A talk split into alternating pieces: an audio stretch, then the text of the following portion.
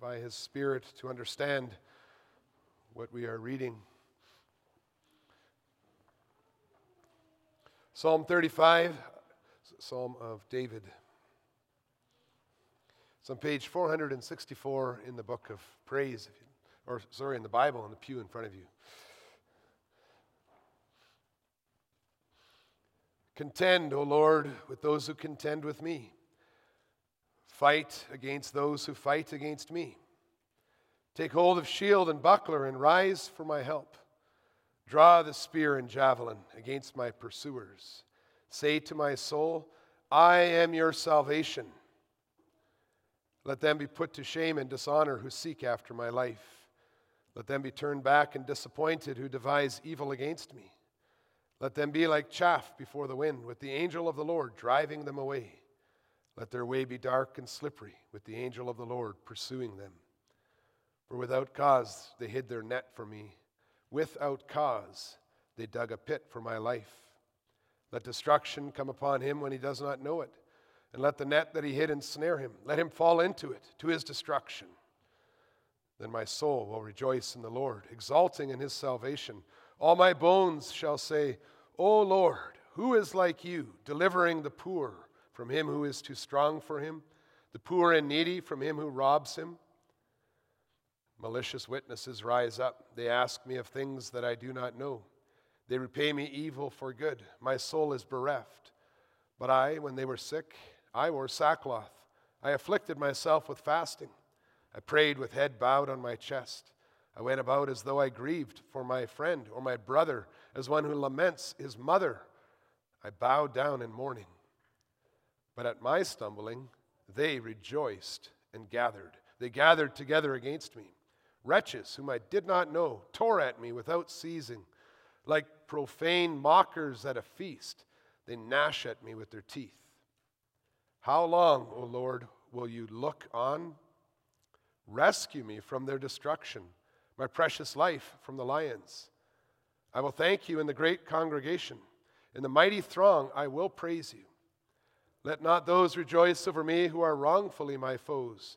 And let not those wink the eye who hate me without cause. For they do not speak peace, but against those who are quiet in the land they devise words of deceit. They open wide their mouths against me. They say, Aha, aha, our eyes have seen it. You have seen, O Lord. Be not silent. O Lord, be not far from me. Awake and rouse yourself for my vindication, for my cause, my God and my Lord. Vindicate me, O Lord, my God, according to your righteousness, and let them not rejoice over me. Let them not say in their hearts, Aha, our heart's desire. Let them not say, We have swallowed him up. Let them be put to shame and disappointed altogether who rejoice at my calamity. Let them be clothed with shame and dishonor who magnify themselves against me. Let those who delight in my righteousness shout for joy and be glad and say evermore, Great is the Lord who delights in the welfare of his servant. Then my tongue shall tell of your righteousness and of your praise all the day long. Beloved church of our Lord and Savior Jesus Christ, with the psalm in front of us, looking at the words, we see that it's a prayer that bad things might happen to God's enemies. Now, having been commanded to love our enemies, it can sometimes be hard to sing these words. And it's helpful then to understand that these are the words that God gave to His church to use so that we may understand the curses of the covenant that we may understand also why we don't want to be among those who rebel against him. The psalm urges us to abhor evil. And the song speaks of me, speaking there of, we could see first of all how that points us to our Lord Jesus Christ who suffered this injustice, but also with him the entire church. Our prayer is that God will have mercy on his church. And who, we who love the Lord can also bring the psalm even closer to our, our own lives rather than just talk about the wicked people who are out there. We could do that by using the psalm as an oath of allegiance to the Lord. The sense would be if I deny the Lord, may all these bad things mentioned in the psalm happen to me. You could think of when David would say that, May the Lord deal with me, be it ever so severely, if I would deny him. And so, this Psalm 35 is also a psalm that Christians can use as uh, an oath, prayer of personal commitment to the Lord. Also, in praying that the wicked be punished by God, the church is asking the Lord to, to stand up, to show himself in all his justice and his holiness. Not only does God's justice visible today give those who are turning away from Him a chance to, to see their sins and to repent before it's too late. But when God fulfills the curses of the psalm, when He does break the teeth of the wicked, they will no longer be able to harm the church. This was true in David's day when the Lord was preparing the world for the coming of His Son. This is also true today under Christ's kingship. Now, if you personally don't feel very attacked in your life, don't forget that you are united to Christians this very day who are facing the most bitter persecution. We sing for others as much as for ourselves. We sing that God may stand up and show himself in the midst of, of all the attacks. We all need God to stand with his church. We all need God to grant vindication when we are falsely accused, so that we all may rejoice together in the experience of His goodness. And our prayer, this prayer of Psalm 35, is based on God's promises to be a righteous God who stands with His church in all our tribulations. And I preach to you this underlying promise of this psalm God has promised to vindicate His church according to his righteousness. And since God has promised that, we pray that God will prevent the victory of the evil one and that God will delight in the welfare of his servants. If you look at Psalm 35 before you, it see, you can see that it's full of descriptions concerning how the evil one attacks God and how he tries to undermine and destroy his church. Little has changed since the devil was attacking King David. As Christians who share in Christ's anointing, our lives are the target of the evil one. Revelation 12 st- tells us this, and Psalm 35 now shows us what we can expect. And when we pray to God using the words He has given to us in Psalm 35, we don't sugarcoat the problem. We don't sugarcoat the seriousness of the spiritual battle that we are in. Saying these words, we are recognizing and acknowledging that the evil one and his servants are, as we read in verse 4, seeking after my life, seeking the life of God's people, devising evil against his church. As they did with our Lord, they also use malicious witnesses. Verse 11 who rise up against me, asking me of things that I do not know. Now, the problem is not when we are guilty of the crimes that they are pointing to in our lives, but when they are hiding their net for me, when they are digging a pit for my life without cause. It's mentioned twice in verse 7. Singing, singing Psalm 35, we are reminded that we really are in a spiritual battle, that there are people who are targeting those who are quiet in the land. You look at verses 20 and 21, using words of deceit, opening wide their mouths and saying, Aha, aha, our eyes have seen it, but not telling the truth. Christians will experience also that there are people who repay me evil for good. Even though if you look at verses if you look at verses 12 to 14, you can see that even though we are led by the Holy Spirit to, to feel compassion for them when they, when they suffer, the psalm says when they are sick, wearing sackcloth, fasting, praying sincerely, grieving for them like a person might grieve for a friend or a brother or a mother. We find they don't treat believers in the same way with the same compassion. Rather, verses 15 to 16, we see this, this tendency to rejoice uh, and gather around when I stumble, to tear at me without ceasing, like profane mockers at a feast. You, maybe the word is like hooligans. They gnash their teeth at me. As we reflect on those words, we see what a clear prophecy this is of our Lord Jesus Christ, what he endured.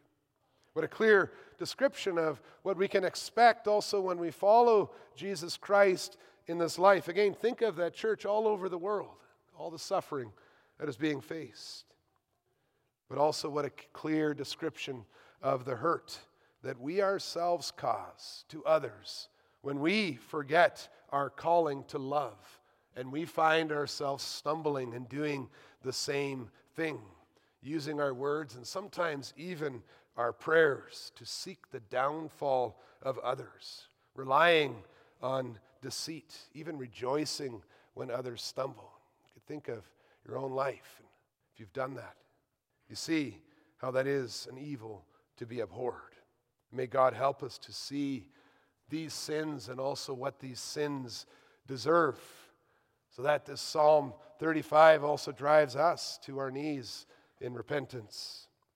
When the Holy Spirit is dwelling in our hearts and we sing this psalm, we express that we don't want to get away with such sins.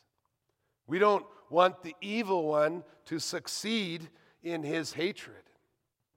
Along with the description of the attack in the psalm, then, the church is also praying that the evil one and, and that, that evil doesn't gain the victory. We pray, look at verse uh, 5 and 6, verses 5 and 6. Let them be like chaff before the wind, with the angel of the Lord driving them away. Let their way be dark and slippery, with the angel of the Lord pursuing them. Again, this, this prayer is based on the, on the promise that you can see in Psalm 34, verse 7. The angel of the Lord encamps around those who fear him, he delivers them. We pray, verse 19, may, that, may the net they hid ensnare them. May they fall into the, the pit they, they dug for those, for, for me, for the church. Let not those Verse 19, that was verse 8. Verse 19, let those rejoice over me who are wrongfully my foes. Let not those wink the eye who hate me without cause. Verse 25, let them not get their heart's desires so that they can conclude we have the victory, we have swallowed up. We pray, let them rather be put to shame. Let them be disappointed altogether. Let them see the futility of those who rejoice at the calamity of God's chosen people. Psalm 35 is a prayer that all the attacks, all the conspiracies, all the plans of the wicked who attack the church, who rejoice in their calamity, that those plans will fail utterly and totally. And whether it is me who is fighting against God and His grace or His church or His people. Or whether it is my friend or, or even my brother in Christ, whether it is someone who, who actually just hates the Lord and has his fist raised up against the Lord. The psalm is saying, whoever it may be, O Lord, don't grant rebels any success at all. Bring what they desired back upon their own heads even as you promised when you established the covenant with your church. Oh Lord, we pray, show that you are God Almighty, our God, by delighting in the welfare of your servants. Psalm 35 is a prayer that the Lord God Almighty, whom we worship and serve, will stand up and will show the world that He is on our side, that we belong to Him in Jesus Christ. And so, in the first three verses of the psalm, we ask the Lord to contend with those who contend with me, to fight against those who fight against me. It's just as he promised to do in Genesis 12 when he spoke to Abraham, saying the promise of bless those who bless you and curse those who curse you. Confident that the Lord is seeing exactly what is, what is happening. Verse 22 You have seen, O Lord. We confess that we simply cannot win if he leaves us, if he just looks on, like we see in verse 17, as if he is too far away to act. So the church is praying for God to give strength. We know we have as much chance uh, as a man thrown into a pit of hungry lions, as the psalm refers to, verses 17 and 23.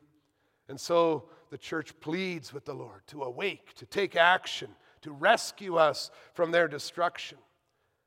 Now, this prayer is not merely because we love our own lives so much, but it is because we love God. It is because we love the honor of His name. We love him so much. We, we love the glory of his name so much that we want the world to know that God is true to his promises and powerful to save according to his righteousness. Now, verse 9 makes the goal of our prayer very clear. If the way of the wicked is clearly shown to be futile, and if the Lord rescues his church from the, the evil one and, and also by causing us to repent, then my soul will rejoice in the Lord, exulting in his salvation. Then God will receive praise and honor due his name from the lips of those whom he has delivered from death. Do you see how the gospel of God's deliverance and his salvation leads to praise? and thanksgiving. You see how the gospel we also celebrate together in Lord's Supper lifts up our hearts to, to exalt and praise in the Lord's mercy. Then, verse 14 expresses that, that joy. Then all my bones shall say, O Lord, who is like you, delivering the poor from him who is too strong for him, the poor and needy from him who robs him? Verse 18 I will thank you in the great congregation, in the mighty throng, I will praise you. When God delights in the welfare of his servants, when he stands up to fight for those whom he has chosen and separated from the world, when we see our salvation, that he is our, our, our, our, our life and our truth, then we see that also our trust in him is vindicated. To be vindicated, you see that mentioned in that it was part of our prayer in verse 24. To be vindicated according to the Lord's righteousness means that it becomes clear that the accusations against us were not true. And such vindication only is possible when we believe in Jesus Christ, when we see the forgiveness, for he truly frees us from all our sins. And that is the truth about the church. Now, this cannot be seen as, as long as injustice is ruling and dominating. But when the righteous or the holy and, and the just God shows himself by pursuing his enemies, by rescuing those who turn to him for the forgiveness of sins, who, who seek his favor, then there will be nothing left but to praise and glorify his name. You see the urgency of this Psalm 35 for the glory of God's name. And, brothers and sisters, as we pray and as we sing Psalm 35, know very well that you can count on the truth of that foundational starting point of Psalm 35. God will vindicate his church according to his righteousness through the work of Jesus Christ our Lord. Do not be surprised or afraid or, uh, of the bitter trials that the church all over the world is facing. If you delight in the righteousness and the justice of God, you can also shout for joy and be glad and say forevermore the words of verse 27 Great is the Lord who delights in the welfare of his servants. Such a beautiful confession. Repeated often in our lives, it, it draws us out of the pits of despair and bitterness and perhaps even anger against God and into a life of confessing His name, the glory of His name. And my tongue shall tell of your righteousness and of your praise all day long. Amen. We'll now sing together this same psalm, the last three stanzas, which serve as the conclusion of the psalm uh, as well. Psalm 35, stanzas 9, 10, and 11, and we'll sing those stanzas standing if you're able to stand.